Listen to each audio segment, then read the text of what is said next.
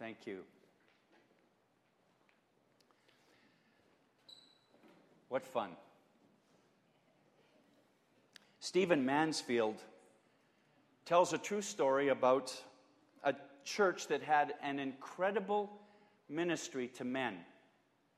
For years, the driving force behind this men's ministry at this church was a guy named Taylor. I mean, his ministry rocked on for years, and he reached a number of men, discipled a number of men, and had a great impact on the community. However, in the midst of a major transition in their church, Taylor got hurt deeply by his own community, and he stopped coming to church. He refused to answer the phone or talk to any of the guys who called him. People figured that he'd get it sorted out sooner or later and that he'd come back to church, but he didn't. And so, finally, some of the men in his church took things into their own hands and decided that they were going to reach out to Taylor and do whatever it took to reach him. Well, after some discussion with the other guys in the church, they decided to take a bold move. They decided as a group of men they were just going to go and camp out in Taylor's front yard until he recognized them 150 of them. So they set up rotating shifts and they wouldn't leave. They said, We're not leaving until Taylor comes out of his house. They had electric lines running from neighboring houses to power up their televisions so they didn't miss the game. They set up 20 barbecues and cooked up barbecue every night. They were in it for the long haul. they even had some big signs printed that said, We love you, Taylor. Taylor, come outside. We're not leaving till you come out. And they put them on his lawn. But Taylor didn't appreciate it. In fact, Taylor called the police every day for five days on his former friends. And every day the police came and had a talk with Taylor. Finally, on the sixth day, when Taylor answered the door to the police as they knocked on his door, the guys, all the guys on the front yard, just erupted in applause and cheered for Taylor. And it broke his heart. On the sixth day, Taylor broke down and started to cry like a baby. And he finally came off the porch, and every guy in the front yard hugged Taylor and told them that he loved them. I mean, these guys obviously had a deep concern, right, for their friend named Taylor. In a similar fashion, the Apostle Paul shares with us a very deep concern for the believers in the church at Colossae. In Colossians chapter 2, verses 1 to 5, Paul states his very specific concern for his brothers and sisters in Christ. And this is by far the most personal part of the letter. Let's all turn to Colossians chapter 2, 1 to 5. You've had some time to find that now. And for those of you who are new to the Bible, there's always a, a, table of contents in the front of every good book. So if you don't know where Colossians is, you can look in the table of contents and find it. But we know it's in the New Testament, and the first book of the New Testament is the book of Matthew, followed by Mark, Luke, John, Acts, Romans, 1st and 2nd Corinthians, Galatians, Ephesians, Philippians, Colossians. There you go, chapter 2. You say, well, I'm, I'm good with Matthew, Mark, Luke, and John, Acts, Romans, even 1st and 2nd Corinthians. It's the next four that I get stuck on. Just remember the, the General Electric Power Company. Galatians, Ephesians, Philippians, Colossians, and there you go. There you go. It's all in the Windex. Colossians chapter 2, verses 1 to 5. And in writing this paragraph, Paul models how our hearts and what our hearts ought to feel for the local church. So let's have a look. There's no slide for the text. Follow along in your Bibles. Colossians 2, 1 to 5. He writes, For I want you to know how great a struggle I have for you and for those at Laodicea, and for all who have not seen, my, seen me face to face, that their hearts may be encouraged, being knit together in love, to reach all the riches of full assurance of understanding and the knowledge of God's mystery, which is Christ, in whom are hidden all the treasures of wisdom and knowledge. I say this in order that, you, that no one may delude you with plausible arguments. For though I am absent in body, yet I am with you in spirit, rejoicing to see your good order and the firmness of your faith in Christ. So, the first thing we see in this text is the intensity of his concern. I want you to know how great a struggle I have for you, he writes. And the churches at Colossae and Laodicea were, were only nine miles apart. So they had a lot of things in common, and they had, there was a close relationship between those two churches. And Paul says, in essence, he's struggling for both these local churches. King James uses the phrase, What great conflict I have for you. And I like that. It, it, it just gives it even more of a dramatic flair. In mentioning his struggle, the apostle uses the Greek word agon for struggle or conflict. Agon, from which we get the English word agony. He's in agony for these new Christians.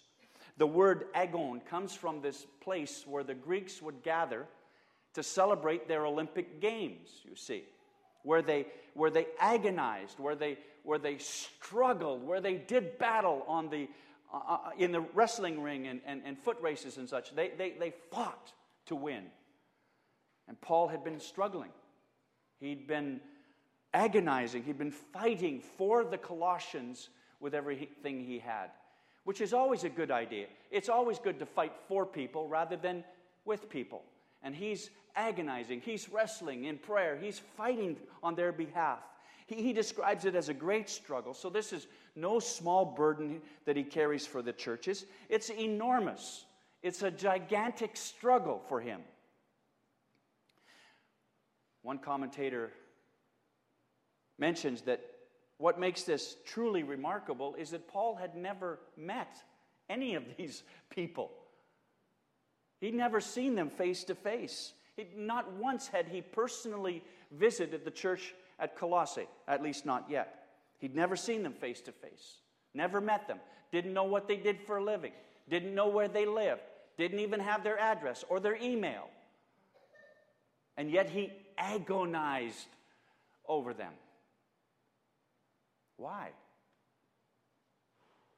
Why did he have such a struggle for these new Christians at Colossae and Laodicea? Why?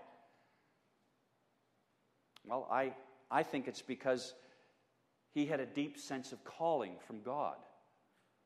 He was called of God. He, he knew that he was God's chosen instrument to carry the gospel, the name of Jesus, before the Gentiles and the kings and the people of Israel. God had called him, and he couldn't get away from that. That happens to people. When God calls them and they undergo severe constraints. They just keep doing what they're doing because God has called them.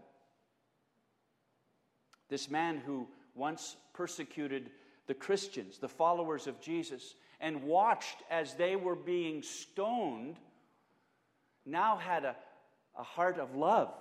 His, his, his hard heart had been, had been replaced. He watched them being persecuted. Now he has a burden that compels him to reach out in love and write such caring, personal words to them. He had a calling from God to care for the sheep and shepherd the sheep. Oh, if only more of God's people had a heart like Paul. If only more of God's people had a burden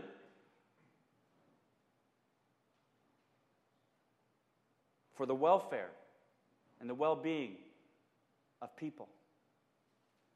If we had a heart like him, we'd pray more and we'd teach and serve and love and, and care for others like he did, even from a distance. And, and, and we need, we need more people at the gathering who have a heart like that. We have, more, we, we have need for more people with a, a deep burden and a deep concern for people, for the, for the care and the welfare of their souls. We need Stephen Knight Messenger to have this kind of burden for junior high and senior high students. Amen? We need that. But just because he has it doesn't mean you're off the hook. Doesn't mean I'm off the hook. So, so let's pray that God gives us that, that same compassion, that same burden for people, even people we haven't met yet, that they might come to know Jesus Christ and grow in faith and, and uh, come into all the fullness of God. Paul agonized for the church. His concern was powerful and penetrating, passionate.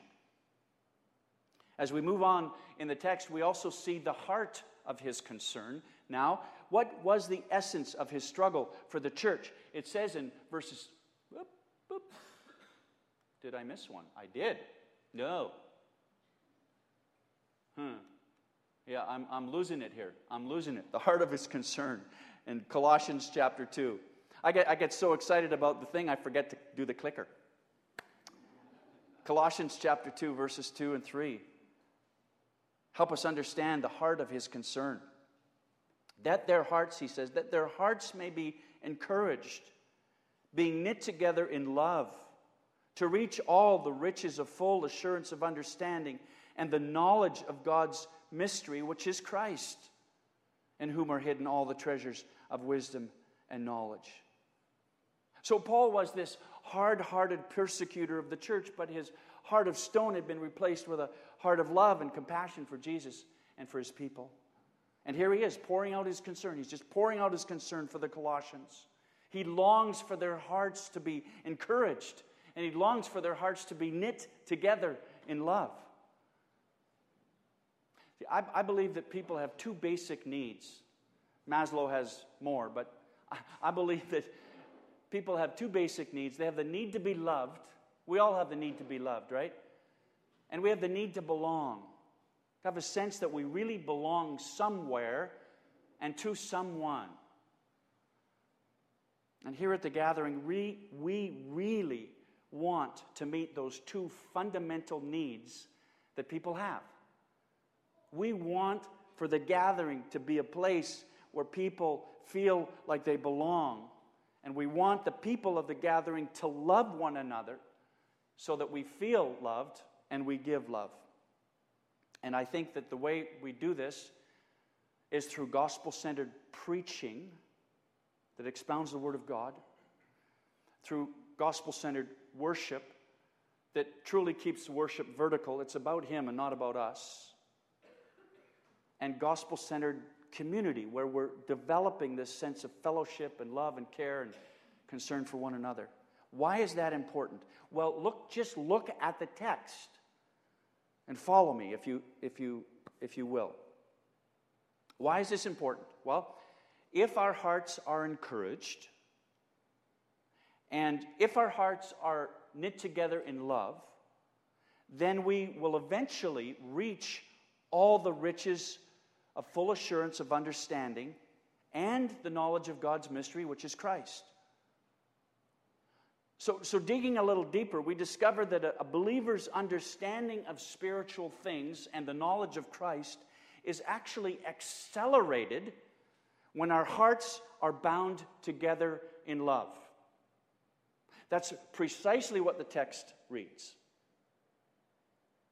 One commentator goes even a step further than I have. And, and he says, Paul emphasizes that the revelation of God cannot be properly known apart from the cultivation of brotherly love within the Christian community.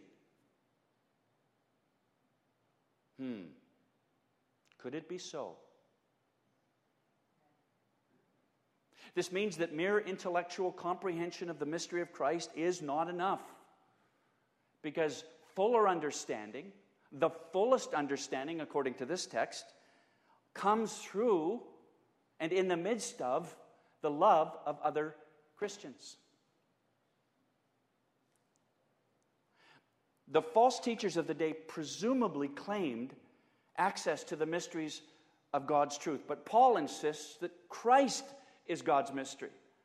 Christ is the key to the mystery of the Old Testament and the New. All understanding is to be found in Him, in Christ, not in the false teachers. not in New Age theory, not in Oprah, but in Jesus. However, that understanding is best facilitated in the context of a loving Christian community of believers. That's what this text is saying. It also means that a, a churchless gospel is really no gospel at all. That's why at every turn, when I encounter people, in the most loving and gracious way I know, I challenge them to get back to church. I'm done with church. How many times have you heard that? I'm done. I'm so done with church. I'm done with church. And I, I just I step into that every chance I get. I know the church has made a lot of mistakes. Believe me, I know it. And I know we've had some very embarrassing moments. Embarrassing, shameful, in fact. But that's no excuse to give up on church. It's just no excuse. I'm sorry. Jesus said, I will build my church and the gates of hell will not prevail against it. Pastors like to repeat that, but it was Jesus who, who authored that statement. So the church is his church. And he calls us to be part of the body, not the board, not the bishop, not the session, not the denomination, but Jesus. It's no excuse to give up on the church, especially if, especially if the revelation of God cannot be properly or fully known apart from the cultivation of brotherly love within a Christian fellowship. Some of you, I can tell, are not buying into this. Why is that?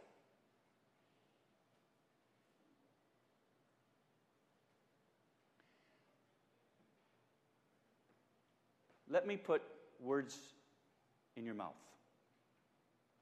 It goes something like this Because I've been so hurt by the church. Just give me a little nod if you agree. That's what was going on in your head. I realize this is what the text says, and the, the full revelation of God is accelerated. I mean, my understanding is accelerated within the context of the local church. I get that, but, but, but, but, but, but, but, but. It's a spiritual motorboat, you know, but, but, but, but, but, but, but, but, but, but. But I've been so hurt by the church. That doesn't excuse you from being part of the bride of Christ. So,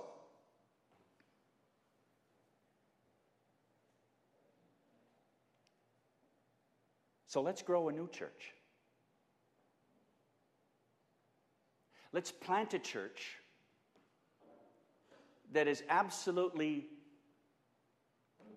stuck on loving people and helping them feel like they belong. What do you think about that? You think that's a good idea? Let's do it. Would you like to try? How many of you like, would like to try that? I, I'm in. Okay. Let's continue to plant this church and grow a church where everybody feels loved and, and where everybody feels like they belong. And it, it needs to be a gospel centered church. Let's not just make this horizontal. Let's not make it about us. And how, how are you feeling today, Ed? Is everything okay with you? And if Ed says, no, everything's not okay, then I feel bad because I'm supposed to meet his needs. Are you kidding me? The only one who can meet his needs is Jesus. I do him the best favor I possibly can by pointing him to Jesus and praying for him and loving him and caring for him, but saying, oh, man, I haven't got all the love I need for you, Ed. I love you like crazy, but it's nothing compared to his. It's nothing compared to his. It needs to be gospel centered church with gospel centered preaching, gospel centered worship, gospel centered community, gospel centered service, gospel centered multiplication. Sound familiar? Those are our priorities. And if we can just stick to those, I think we'll plant a church where people feel loved and they feel like they belong. Our focus will always be on Christ, on Christ, in whom are hidden all the treasures of wisdom and knowledge. And these are the things that I agonize over day and night. Day and night. When I can't sleep at night, I'm awake at 3 o'clock in the morning. These are some of the things I'm thinking about. Oh God, I pray that everybody who comes to the gathering, even first time pickles, will, will feel loved here and like they belong here. Now let's have a look at the purpose behind the concern. Verses 4 and 5. Paul says, I say this in order that, which hints at purpose. That's a purpose statement, first class conditional purpose statement in the Greek. I say this in order that no one may delude you with plausible arguments. For though I am absent in body, yet I'm with you in spirit, rejoicing to see your good order and the firmness of your faith in Christ. So, here in verse 4, Paul actually begins to deliver a series of warnings about the teaching that's threatening the Colossian church.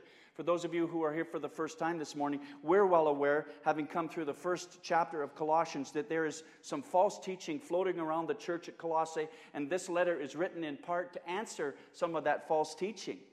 And in doing so, he also provides important teaching on our identity in Christ, and, which will help us to resist the false teaching and the arguments of false teachers. Even though they are fine sounding arguments, even though they are plausible arguments, we can take our stand and resist them and live worthy of the gospel.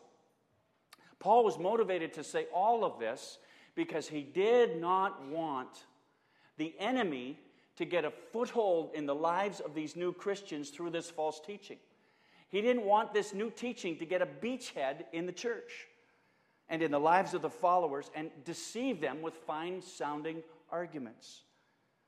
English Standard Version uses the term plausible arguments, and the King James says it like this I say, lest any man should beguile you with enticing words. It sounds like it come, could come off a pirate ship.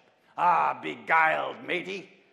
I don't want anybody to be beguiled, he says, by enticing words. So Paul warns the Colossians about the direct and dangerous threat in their midst. Some of the false teaching, friends, was coming from within the church.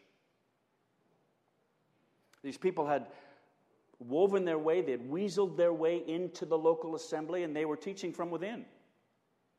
And it's important to it's important to recognize that sometimes the greatest threat comes from within the church, from people that we thought we knew.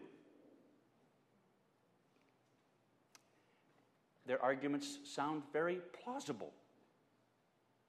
They sound very feasible. And, and using the King James language, maybe even enticing. They draw us away from being gospel centered. We, we start focusing on other things and other issues. Clever arguments can beguile you and easily lead you astray, but especially if you don't have your anchor set in Christ, and especially if you're not part of a, of a strong, local, loving, caring fellowship of believers.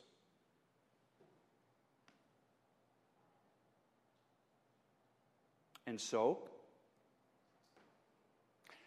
that's why we're, we're not content with simply preaching on Sunday and worshiping to get singing a few songs together. That's why we will call people on the telephone whom we haven't seen at the gathering for a while and say, hey, what's up? Or I'll send an email. Mr. Email here. Uh, I will send an email, preferably before 5 a.m., and uh, send out the email and say, hey, we missed you. What's up? You know, did you were you out of town? Were you, were you out of gas? Were you out of energy? Were you out of money? Were you out of luck? Or like, where were you? We missed you. We loved you. And we do that not to hassle people, just but but we want people to know that we miss them and we love them. And so the next time the trans go to Malaysia, I think they'll they'll actually tell me in advance because they got a half a dozen emails while they were gone. Where are you guys? You didn't ask our permission to go on vacation. What's up with that?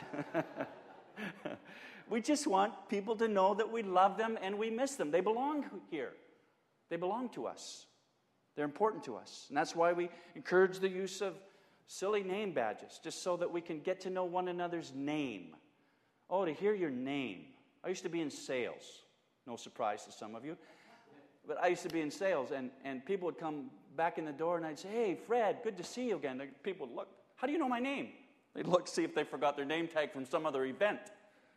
They know, I, I remember you. You were in here last week looking at a blah, blah, blah. And your wife looked so good when she sat behind the wheel. And she's going, Oh, i let's buy from this guy. we want people to get acquainted and know each other and learn to love one another deeply from the heart. That's why we're holding a kids' gathering, pool party, and family barbecue, along with all our volunteers, because we want the kids and their families to know that we value them, that they're important to us, that they belong here at the gathering, and we care about them, and Jesus loves them. We want them to know that. That's why we're starting a youth ministry for junior high and senior high students. Because we want them to know that we love them. And we want to provide additional support, encouragement, and teaching in a gospel centered environment so that, so that nobody beguiles them with plausible arguments, feasible arguments, fine sounding arguments. Followers of Jesus who are not knit together in love with a church family are way more susceptible to false teaching. They're way more susceptible to being drawn away than those who are solidly planted in a loving, caring environment. So we just got to keep working on that. We just have to. And then we will enjoy good order and firmness of our faith in Christ, like Paul says in Colossians chapter 2. Gordon MacDonald shared a story in a recent leadership journal about visiting a small group of men and women um, who were affiliated with Alcoholics Anonymous. Gordon did that because he has a number of friends who are former or current alcoholics, and he wanted to understand more of what they were talking about when they would talk about AA. And so he went to this group, and here's what he found. Let me read parts of it to you. He said, One morning, Kathy, I guessed her age at 35, joined us for the very first time. One look at Kathy's face caused me to conclude that she must have been Hollywood beautiful when she was 21. But now her face was swollen, her eyes red, her teeth rotting. Her hair was unwashed and looked like it hadn't been combed in who knows how long. I've been in five states in the past month, she said. I've slept under bridges on several nights, been arrested, raped, robbed, and now she's crying. I don't know what to do. I don't want to be homeless anymore. And now she's sobbing. But I can't stop drinking. I can't stop. I can't. Next to Marilyn was a rather large woman. Next to Kathy was a rather large woman named Marilyn, sober for more than a dozen years.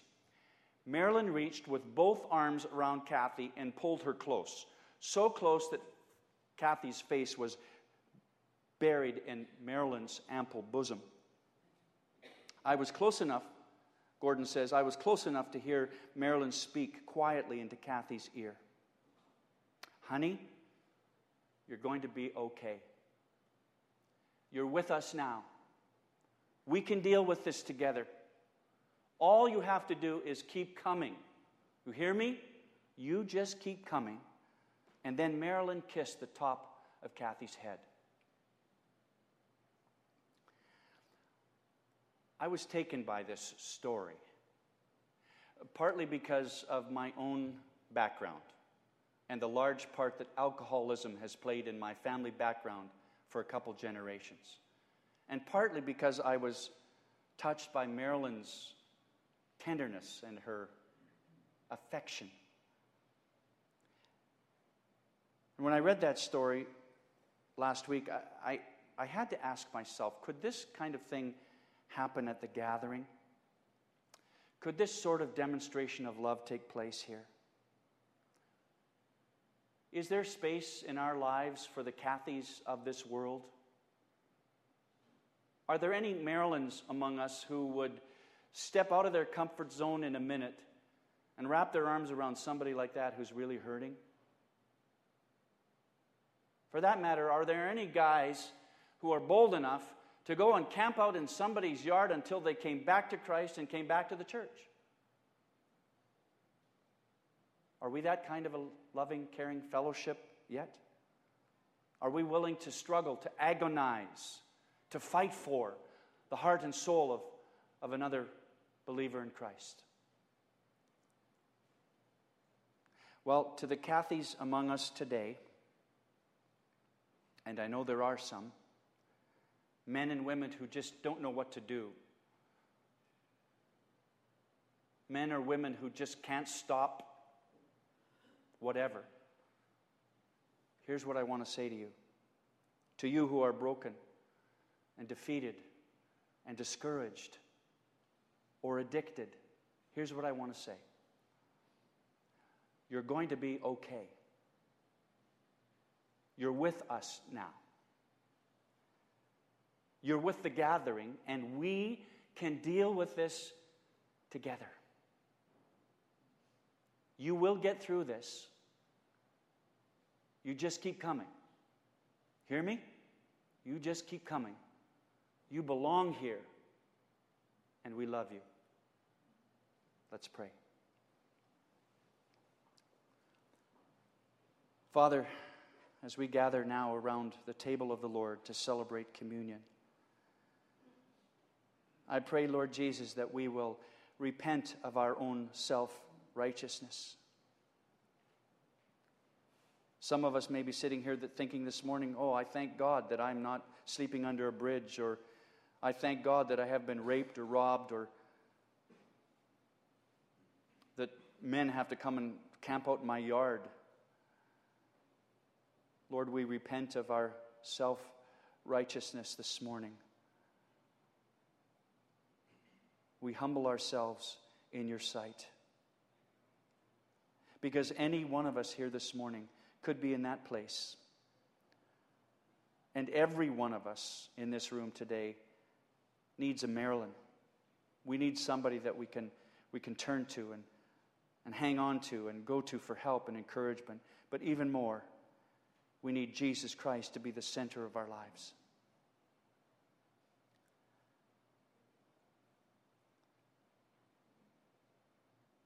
Oh God, give us, give us the same concern for the hearts and souls of people around us. That we can reach out in love and woo them to Christ, woo them back to, back to faith or back to church.